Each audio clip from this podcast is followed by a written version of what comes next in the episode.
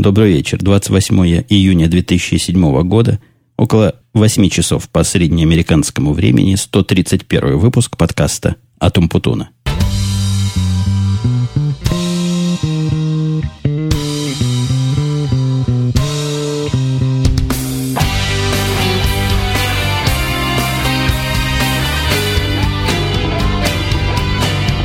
Еле-еле вот только дыхание восстановил. Приветственную фразу мне пришлось честно говоря, произносить три раза, пока хоть что-то более или менее пристойное не получилось. Причина задыхания проста и весьма спортивна. Мы тут с мальчиком с моим играли, я даже не знаю, как эту игру назвать правильно, когда кидаешь мяч в баскетбольную корзину, у нас над гаражом она прикреплена, наверное, на расстоянии несколько ниже, чем она на самом деле должна быть. Ну, достаточно высоко. Корзина вполне настоящая, мяч тоже совершенно баскетбольной, и правила игры незамысловатые были. Кидаешь с любой позиции, ну, конечно, не очень близко, потому что очень близко как-то несерьезно кидать. А второй игрок, в том случае, если ты попал, должен с этой точки тоже попасть. Ну, такие там, там еще есть некоторые сложности, когда одно попадание за несколько очков считается и так далее. Но самое важное для нас с вами, дорогие слушатели, кто одержал победу, молодость или опыт. Как нетрудно догадаться, иначе бы я, наверное, этот предмет не поднимал в сегодняшнем разговоре в виде вводной части. Победил, конечно, опыт, и победил он эту молодость с разгромным счетом 21-9. Когда мы с ним играли где-то дня два назад перед этим, он проиграл мне 21-7, то есть 7-21, если правильнее это развернуть. И объяснял это тем, что руки после работы в магазине устали и мяч держать не могут. Но сегодня и вчера он отдыхал, не было у него работы, и тем не менее Весь этот отдых улучшил его результат всего на 2 очка. Позор, позор, позор. Молодости тренироваться и тренироваться. Сразу начну сегодня с комментария. Вот я не могу найти, кто его написал, потому что это каким-то странным образом оно пришло, по-моему, через ICQ, оно сохранено, но не видно, кто это послал. Не через ICQ, от ICQ я окончательно отказался. Меня в ICQ теперь днем с огнем, с собаками не найти. А найти меня можно в Джабере, то есть говоря по-человечески джитоком, поэтому там меня и ищите, если хотите вдруг лично пообщаться, и имейлы вас как-то не устраивает. Так вот, этот комментарий, который пришел таким мгновенным сообщением, был о том, что был он на английском языке, но, видимо, от нашего с вами соотечественника, потому что кто еще будет слушать мои русскоязычные разглагольствования. Так вот, пишет он, что заколебал я его рассказами, есть ли там шум или нет там шума, не слышит он никакого шума, и просит от лица всех слушателей не вовлекать аудиторию вот в эти аудиофильские разговоры. Ну, вообще, просьба, конечно, довольно смелая, особенно от лица всех слушателей. Поэтому я оставлю ее за бортом. А, собственно, к чему я вспомнил этот комментарий? К тому, что с точки зрения вовлечения я недавно слушал, вчера, по-моему, когда на работу ехал, слушал подкаст. Давно я не слушал подкаста Эда Маккары. А вот в этот раз послушал, выкачал несколько – и первые 15 минут подкаста меня удивили. Если вам кажется, что я вас вовлекаю в свои аудиофильские дела, так вы сильно ошибаетесь. В течение первых 15 минут, мне кажется, без перерыва, автор подкаста настраивал микрофон, говорил у него раз, два, три, и как-то у него раз, два, три не получалось, он чего-то там подкручивал, и все это слушатели благодарные имели счастье слышать. Так что вспомните об этом, когда будете меня в следующий раз упрекать сильной степенью вовлечения. Про вовлечение это подстрочник практически с английского языка. Наверное, на русский это можно было бы как-то красивее перевести. Но вот я задыхаюсь после этой игры, и мозг у меня тоже работает, соответственно, не в ту сторону, и поэтому переводы правильные в голову мне никоим образом не лезут. Сегодня пришло еще, еще одно типа письма, но письмо не от слушателя, а от мэрии нашего города. Прислали они мне оригинальное предложение такое, прочитав которое, и мне показалось, что меня тут дурят – и опять пытаются из меня сделать идиота, хотя предложение вполне официальное, и на первый взгляд можно такие инициативы только приветствовать. Речь шла о том, что они предлагают сделать наш город, Америку и Землю в целом экологически более чистым местом. В связи с этим предлагают мне присоединиться к программе получения экологического электричества. Письмо довольно большое, они в подробностях объясняют, каким образом это электричество будет получаться в наших бескрайних иллинойсовских степях – но я так понимаю, главный способ это ветряные электростанции, то есть такие ветряки, которые силой ветра крутят, видимо, динамо, и эта динамо будет давать ток. Цена вопроса совершенно невелика. Они предлагают подключиться к этой программе за 5 долларов в месяц. То есть это не означает, что я за электричество 5 долларов буду всего платить, а означает, что в плюс к моему счету мне надо будет еще 5 долларов докладывать, независимо от суммы счета. Но вот эти 5 долларов или 10 или 15 зависит от того, на какую программу я подпишусь. Сейчас я посмотрю на этот листочек. Там какие-то большие, на первый взгляд, цифры указаны.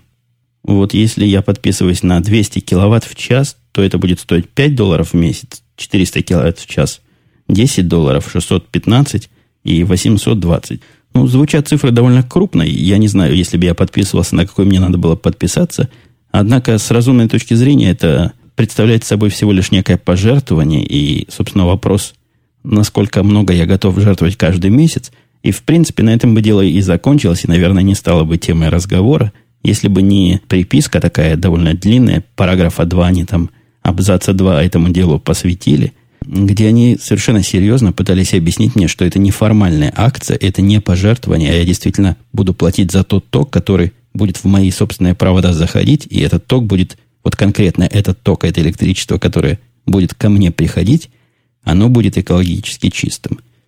Не знаю, как вам, а мне это звучит странновато и даже где-то на границе с бредовато. Насколько я понимаю, электричество собирается на каких-то подстанциях, идет там гриды какие-то у них – в общем, смешивается все в кучу. И источник электричества, откуда оно пришло, и как его потом направить конкретно на меня, потому что я эти 5 долларов заплатил, мне представляется фантастикой и какой-то утопией, и попыткой сыграть на, с одной стороны, на собственнических чувствах, то есть заплатил, вот получил, а с другой стороны, на каком-то техническом невежестве. Кстати говоря, экологическая тема этим странным письмом не исчерпалась. Был еще не менее странный разговор у меня состоялся, и разговор этот был связан с одной стороны с экологией, а с другой стороны свадьбой, на которую я должен был пойти. Пару слов я скажу про свадьбу.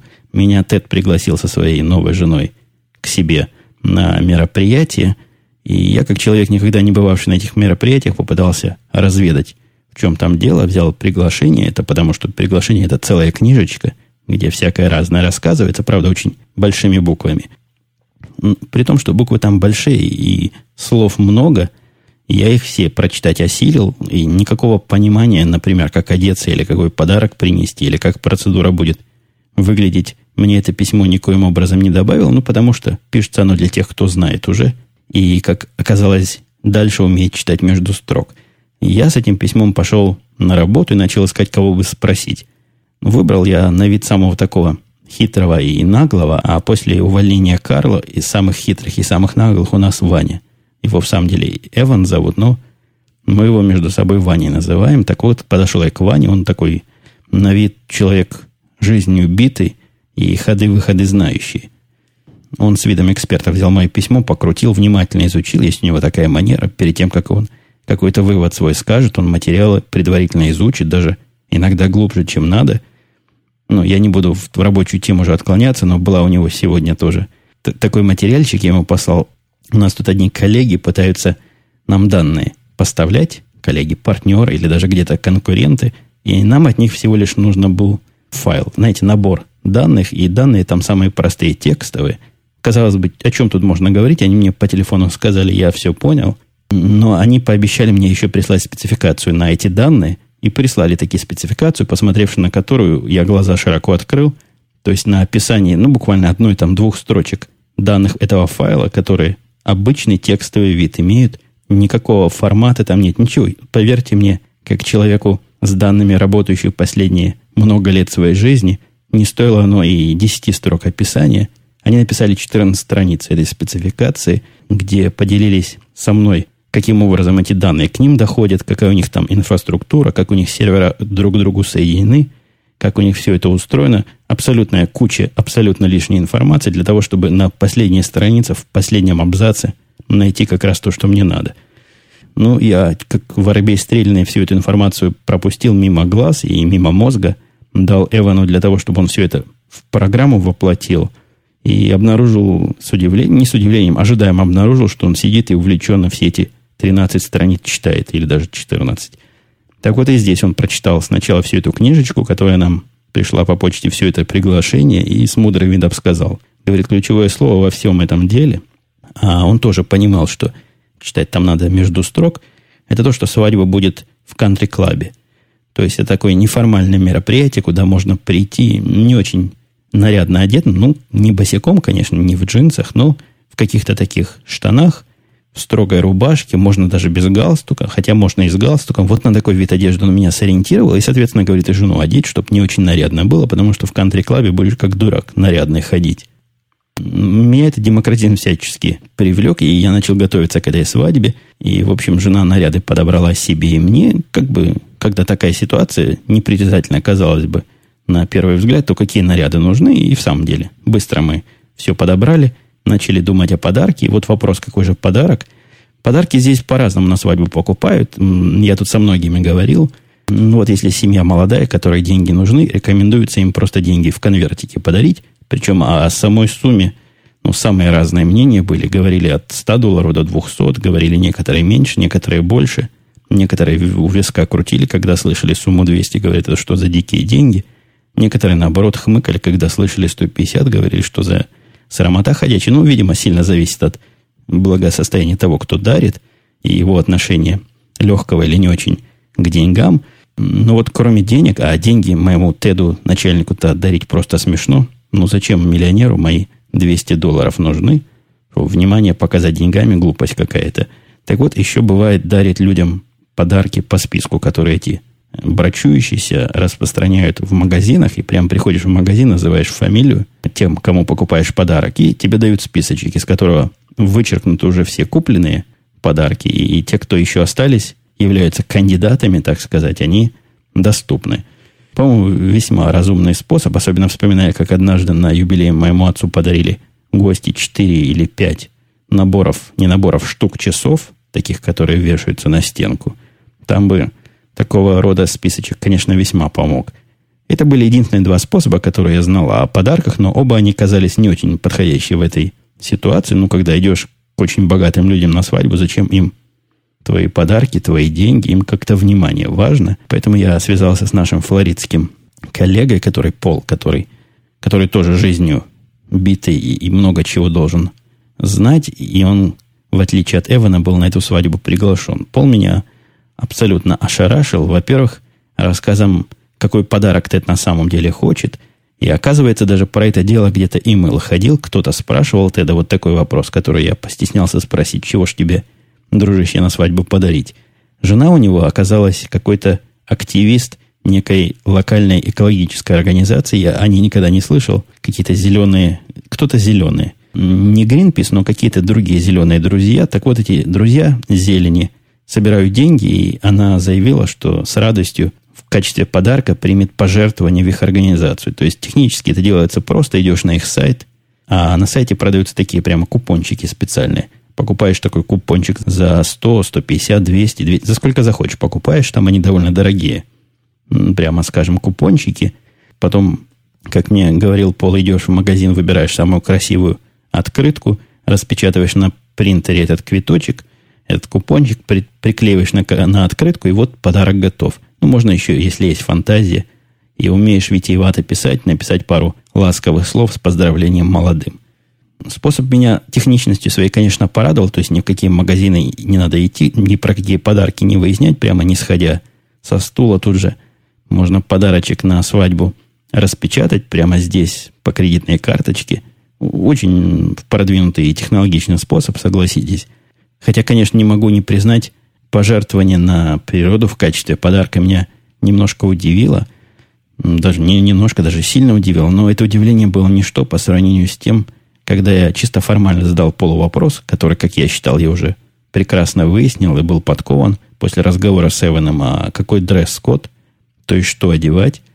И Пол мне опять сказал, ну, конечно, в таких ситуациях надо читать между строчек. Посмотри, говорит, на третьей странице, на самую-самую последнюю строчку, что там написано. Я пошел на эту страницу, посмотрел, там действительно самым мелким шрифтом написано, ну, совершенно крохотным, надо было глазам подносить, хотя я близорукостью ни разу не страдаю, прочитать бы вот это сходу не смог бы. Пришлось пристально в это дело всмотреться. Там было написано, казалось бы, безобидная на первый взгляд фраза, рекомендуется приходить в черном галстуке, хотя это и опционально. Пол сказал, что вот это специальный код, на котором только понимающие люди говорят друг с другом, И это означает самую шикарную, самую fancy, самую навороченную свадьбу и, соответственно, самый нарядный вид одежды, который можно себе придумать. Но вы представляете, это уже в тот день, когда идти на свадьбу, вдруг я узнаю, что нужно идти в смокингах, в этих tuxedo, женщинам в вечерних платьях, а мы ни носом, ни рылом не готовы ни разу. Да и ходить на такие торжественные мероприятия, пиндит на меня как-то совершенно желания не было. Да и Пол не поехал. Да, ну у него, он говорит, была отмазка, что из Флориды далеко лететь. А между нами мальчиком он мне сказал, что ему еще жалко денег на билет покупать, потому что, понятно, билет ему никто не оплатит. В общем, Пол отмазался таким образом. Я тоже отмазался, связался с Тедом, сказал вот так и так, не могу пойти. Там жена прихворнула. Перевел стрелки на жену, но в самом деле она чувствовала себя не очень хорошо. У нее иногда давление прыгает. В последнее время уже не так, как раньше, но все-таки на резкие изменения погоды, так что вполне не очень кривя душой можно было этот довод привести. Так не попали мы на свадьбу, хотя те, кто попали, подтвердили полностью, что одежда там была наипараднейшая, хотя обстановка довольно веселая. Были там приглашенные танцоры, настоящие такие бальные танцоры, которые ко всем приставали и пытались со всеми потанцевать, чего я тоже терпеть не могу, когда начинают тебя вытаскивать и заниматься какими-то глупостями с тобой на глазах у всей публики. Ну, вот такая у меня тема развлекательно жизненная. Вчера у нас было развлечение, а позавчера был первый акт этого развлечения. Выходит, тут вышел уже на экраны позавчера четвертый крепкий орешек, он как-то по-особому называется, но в сущности это крепкий орешек 4 с э, непременным Брюсом Уиллисом в главной роли. И второй главной роли там вот этот маковский паренек, тот самый, который лицо Apple представлял в рекламе, где он всячески издевался над майкрософтовским лицом. Да, на пару они там, конечно, зажигали. Мальчик наш пошел на открытие сезона. Я никогда не ходил на первый день, на примерный показ. Он тоже, видимо, первый раз туда попал и пришел несколько ошарашенный, во-первых, тем, что меня лично удивило, что зал был не полный. То есть такое кино явно громкое, и рекламная кампания прошла, а зал был не переполненный. Но, видимо, потому что первый день пришелся не на выходные. Мне кажется, пятницу и в субботу там убийство будет делаться.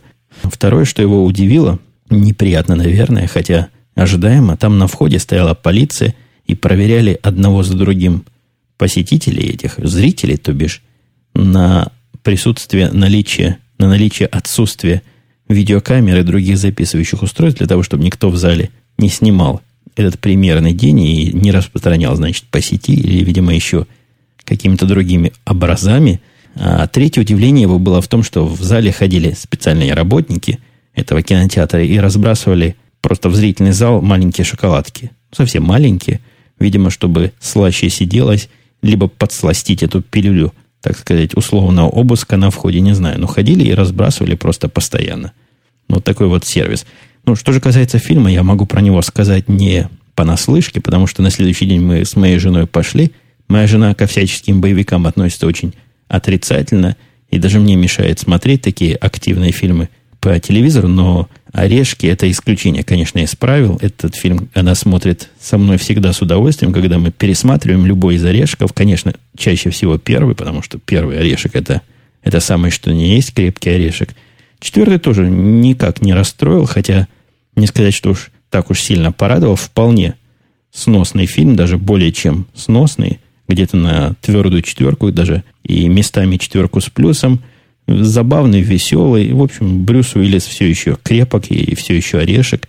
В этой серии, в этом фильме они немножко от такого обычного уиллисовского юмора сдвинулись несколько в сторону пародии. Наверное, какой-то другой режиссер все это дело снимал, и сценарист это дело сценарировал, но, тем не менее, смотреть его можно, смотреть его хорошо в кино, особенно хорошо смотреть в такие первые дни показа, когда народ еще не знает о чем, там еще никто никому не рассказал – и очень открыто выражают свои чувства, хлопая в нужных местах, там, помогая, в общем, нашим в процессе.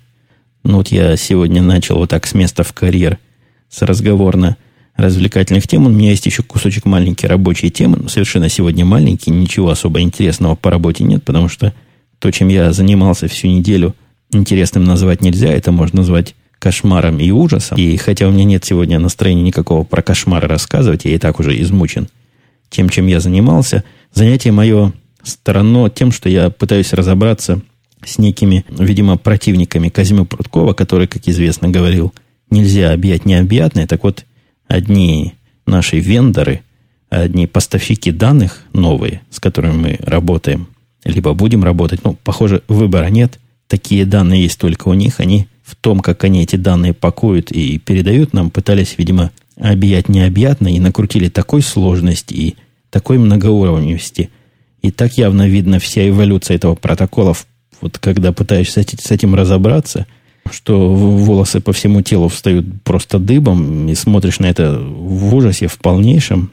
Такое впечатление, что это какой-то тест особый на сообразительность. Вот пройдем мы этот тест или нет, получим мы от них данные или не. Ну, мы, конечно, получили данные. Мы, конечно, уже их умеем принимать, еще не умеем понимать, но это уже дело техники, дело десятое. В общем, всю неделю я с этим бился, поддерживал разговор с этими серверами так, как они хотят от меня это понимать, и так, как они требуют от меня, очень они капризные, надо успевать делать именно в тот момент, когда они ожидают. Это единственное правильное действие. Ну, это все, в общем, такая рутина, рабочая рутина – а, что меня порадовало на неделе в смысле работы, говоря с нашим начальником, тоже ему как-то жалуюсь на это дело. Разговор зашел о том, какие у нас еще проекты есть, такие текущие, которые мешают жить, и от которых хорошо бы как-нибудь избавиться. И я ему в процессе этого разговора без всякой задней мысли говорю, знаешь, у нас есть такая система, где мы все наши тикеты пишем, где все задания проходят и отчеты о ошибках. Давай, говорю я ему, я тебе открою доступ туда, и будет у тебя свой пользователь, сможешь на все это дело смотреть, руку на пульсе держать, на что реакция его была незамедлительная и даже по скорости меня удивившая, он как автоматически отбил подачу и говорит, нет, нет, нет, ни в коем случае, мне достаточно, что я с тобой по телефону разговариваю, вот и, и еще с Полом иногда разговариваю по телефону и с кастомер-саппортом, не хочу я лезть в такие глубокие дела, и не хочу на уровень отдельных задач опускаться. Вот такое у человека высокое видение нашего процесса, и пытается он себя всячески от мелочей оградить. Наверное, это правильный путь, потому что, ну, действительно, в мелочах в этих можно закопаться. Я иногда себя нахожу слишком глубоко залезшим в чью-то проблему и пытаясь ему помочь, но, с другой стороны, способ этот весьма эффективный, и за годы, те годы, что я занимаюсь подобным руководством, таким активным – играющий такой тренер, это показывало самое, что не есть хорошие результаты. Хотя вот не могу я от этих наших вендоров уйти. Я, разбираясь их протоколом, поймал себя на желании пойти с Карлом поговорить и поматерить, потому что сейчас у меня на работе не осталось никого, с кем можно было бы чей-нибудь протокольчик или чью-нибудь фирму обматерить. Ну, я имею в виду обматерить вот буквально матерным английским языком, потому что ну, те, кто у меня сейчас остались, они, конечно, полубаются и по поподдакивает, но это будет явно, если начнут со мной вместе ругать кого-то, это будет звучать явно неестественно. Я жене, когда пожаловался на это дело, она озвучила странную очень аналогию, говорит, ну ты, говорит, вообще как Понтий Пилат. Сначала, значит, на казнь послал, а потом жалел, что не хватает. Вот такая, такой странный пример ей пришел в голову. Еще из всяких новинок и забавностей недели у нас грядет забавность девочка к нашему мальчику опять приезжает. Ну, если вы помните, мои старые слушатели, проверенные, у мальчика моего girlfriend в России живет и довольно часто приезжает к нему в гости. В этот раз он формально зарабатывал на ее билет. Ну, формально, неформально, где-то половину билета уже заработал, вторую тоже обещает заработать и отдать. Такой вот настоящий взрослый, серьезный мальчик, просто жених. Так вот, она приезжает, я покупал ей билеты. Вначале было желание билеты, у жены было желание билеты купить через агентшу. А агенты эти меня в последнее время разочаровывают все больше и больше, потому что толку от них просто никакого. Когда мы в свое время во Флориду летали, где-то месяцев 7, наверное, 8 уже назад, агентша сказала, что они оптимизировать цену билетов никоим образом не могут, и предложила пойти на Expedia или какие-то подобные сайты. Э, рекомендую обращаться к ним, когда вот нам надо будет за границу, а еще лучше в Россию, там у них есть специальные сделки – ну, сделки не сделки, но через эту агентшу билеты, которые она предлагала, долго, причем мы ждали, пока она предложит цены, они были хорошей такой цены, 1500-1600 долларов. Она говорила, вот это лучшее, что можно за это короткое время, что вы мне дали найти. Ну, вообще никак не напрягаясь, и, наверное, в течение 15 минут сначала я, а не поверив результату, послал мальчика своего на экспедию. Нашли билеты и за 1120, и за 1200, Ну вот, которые за 1120, они были вообще левоватые такие.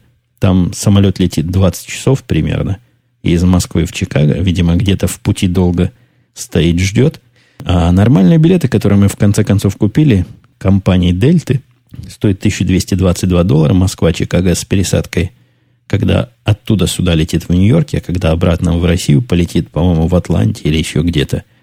И никакой агентши не надо. И зачем вообще все эти агенты сейчас нужны, я уже давно задаюсь этим вопросом и не могу найти на него никакого разумного ответа. Она, кстати, тоже не могла найти разумного объяснения моему имейлу. Она просила прочитать имейл. Моя жена с ней разговаривала.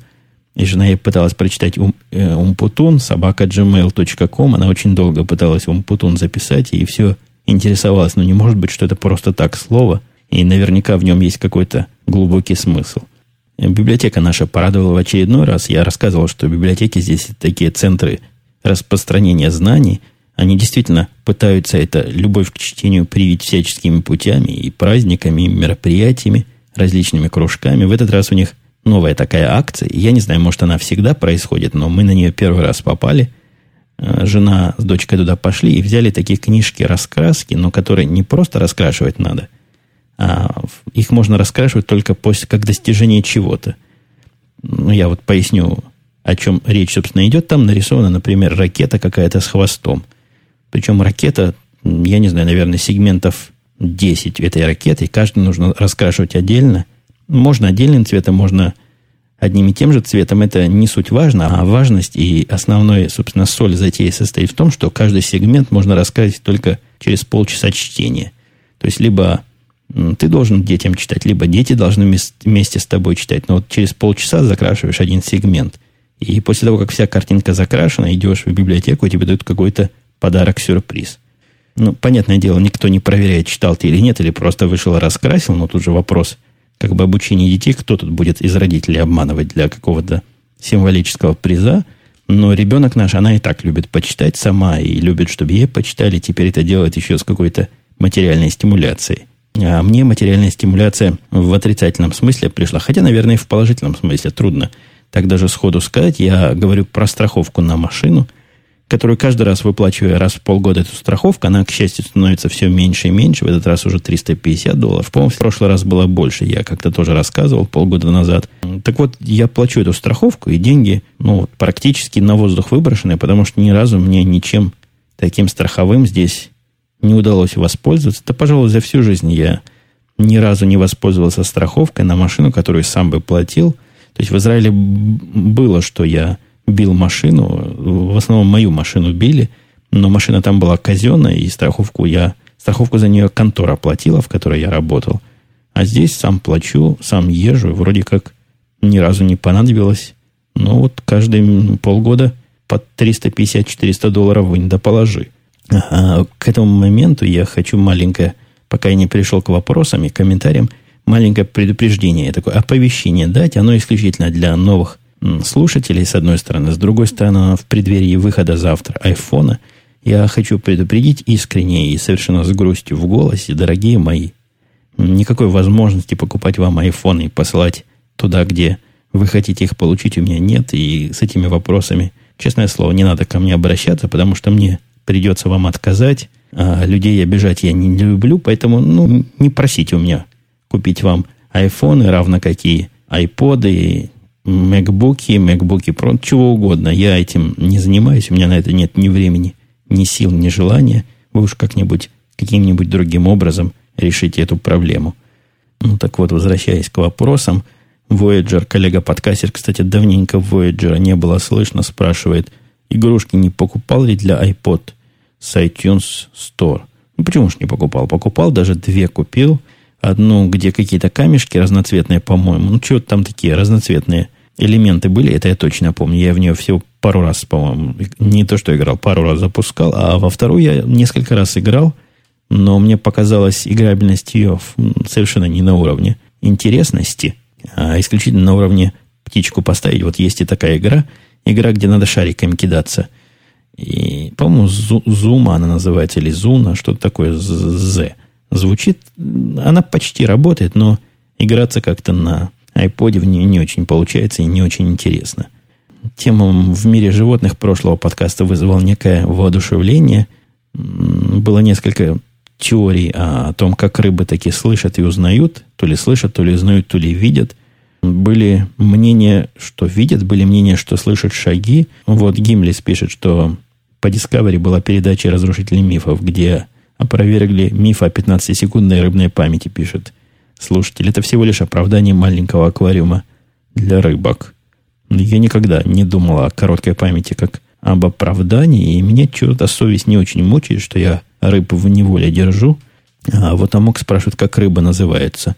Рыбы тоже умные, и память у них есть. А к чему, интересно, Амок узнать, как они называются? Я не скрываю, просто я понятия не имею, как они называются. Такие здоровые рыбы. Причем, чем больше едят, тем здоровее становятся. Золотого вида. Такие, как золотые рыбки, только большие какие-то. Амок утверждает, что рыбу можно тренировать, а значит, память у них больше 30 секунд. Но еще многие как-то весело среагировали на мой комментарий о том, что белки это крысы с пушистыми хвостами. А, а почему, собственно, чего у вас такое тут юморно показалось? Я абсолютно не пытался пошутить шуткой. Ну, в самом деле, такие крысы, такие шустрые, ушлые, но с хвостами. Они тут бывают и рыжие, бывают и серые. Серые вообще типичнейшая крыса на вид. А вот Буздак, это сегодня какой-то праздник. Я первый раз Буздака называю Буздаком, я его всегда называл Баздаком, а сегодня я его назвал правильно. Но это не моя заслуга, а заслуга предусмотрительного слушателя, который написал в комментарии свой ники по-русски. Он читал где-то в интернете, что якобы русские у вас там в США, пишет Буздак, если приезжают работать, должны по какой-то системе подтверждать свои дипломы. Слабо верится. Но вот интересно, если такая система – но прежде всего должны, если должны это синоним слову обязаны, то точно нет, потому что я нигде своих дипломов не подтверждал. Если должны, это в смысле хорошо бы подтвердить. Я вообще слышал истории, что где-то требуют какое-то подтверждение, но лично сам не видел ни одного человека, который диплом свой подтвердил, или кто-то, что без моих знакомых знал такого, то есть даже через второго человека я с такими не знаком, хотя вот в Израиле, например, это была очень популярная забава подтверждать свои дипломы – более серьезные организации, чуть ли не в министерство ходишь куда-то, там тебе диплом подтверждают или не подтверждают. Ну, по-моему, практической ценности это никакой не имеет. Мне нигде не спрашивали, не просили даже показать диплом. Ну, спросили, где учился и что за учебное заведение такое. Я всегда честно говорил, что хорошее заведение, правильное заведение. И этого хватало. Тут как бы джентльмены, я уже говорил, они на слово верят, а чтобы подтвержденный диплом где-то спросили – ну вот я тоже рассказывал, как-то в Израиле в одном месте меня брали на работу, по-моему, второе место, которое согласилось меня взять на работу, но сказали, что зарплаты дадут меньше, потому что диплома у меня подтвержденного нет. Но это явно была какая-то отмазка такая хитрая, чтобы платить поменьше, и с профессиональной сущностью она, очевидно, никак связана не была. Слушатель с длинным ником GameRate.com пишет, что давно и с удовольствием слушает все выпуски, но комменте обычно руки не доходят. А вы комменте, комменте, товарищи. Ваши комменты это, это мой хлеб. Это практически полуготовые темы, из которых чего-то можно накопать и о чем-то можно поговорить. Так что никоим образом не ленитесь. Он пишет по поводу подкаста в текстовом виде. Теоретически можно попробовать через... Дальше он дает URL. Всякий желающий на Хабре может пойти в комментарий к 130, 130 посмотреть на это дело. Так вот, можно зайти по этому URL и дать какому-то народу задание его в текст перевести. Там они за небольшие деньги обычно готовы такое сделать. По крайней мере, заданий для англоязычных подкастов там полно. Ну, ну чего я вам скажу? Занятие мне это кажется странным. Идея мне кажется, возможно, правильная для каких-то радиопередач, для которых транскрипт нужен, для каких-то стенограмм, не стенограмма, а записи разговоров, для того, чтобы записи разговора сделать такую стенограмму – но зачем это надо для подкастов, я не очень понимаю. Писательство и говорительство, я в прошлый раз это подчеркивал, совершенно разные жанры. И выкладывание на бумагу то, что человек говорит, дает совершенно не то представление и не то впечатление. Я вам примеры жизни скажу. Я долгое время, пока не начал слушать «Эхо Москвы» в виде самодельно сделанных же подкастов, и имел очень плохое, не то что плохое, а невысокое мнение о, о Сергее Пархоменко, ведущей передачи Э, суть событий. Да-да-да, я точно помню название, слушаю ее каждую неделю с удовольствием. Так вот, мне он казался человеком довольно туго выражающим свои мысли и косно, ну не косноязычно, потому что звучание я его не слышал, но каким-то косномыслым. Вот такое корявое слово. И ход его мысли в виде написанного мне никоим образом не нравился. Казалось, ну, не нравился и все. Не знаю, чего мне казалось. Давно это уже было, наверное, больше, чем год прошел. А когда его начал слушать, я понял, что человек умный, интересно говорит, импровизирует просто на ровном месте, реагирует на вопросы правильно и совершенно другое впечатление. Так вот, я это к чему клоню? Я никоим образом совершенно не хочу, чтобы и обо мне возникло какое-то странное впечатление от перевода моих подкастов в рукописный, в печатный вид.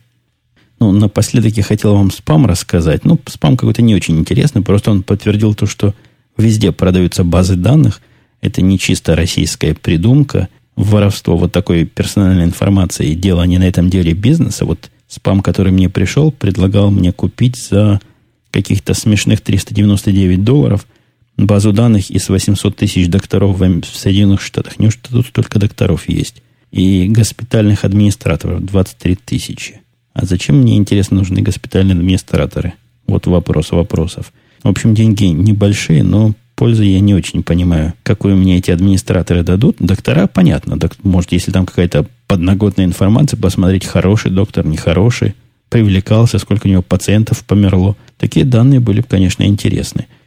Ну, а на самый конец я вас хочу запугать. Меня тут пытались сегодня с утра запугать, прислали такой страшный имейл высокого приоритета, электронное сообщение по работе о том, чтобы я ни в коем случае не открывал никакие перешедшие мне PDF. Говорят в этом сообщении наши системные администраторы, что ходит жуткий вирус, который вмонтирован в PDF и разрушает ваши персональные компьютеры – Конечно, под управлением Windows, а так вам и надо. Если вы Windows пользуетесь, вот и страдаете.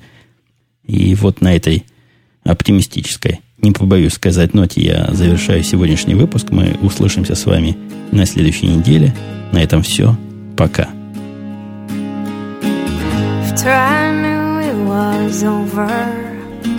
Had one too many in that bar. Stumbled out into cold weather. Did not talk in a car.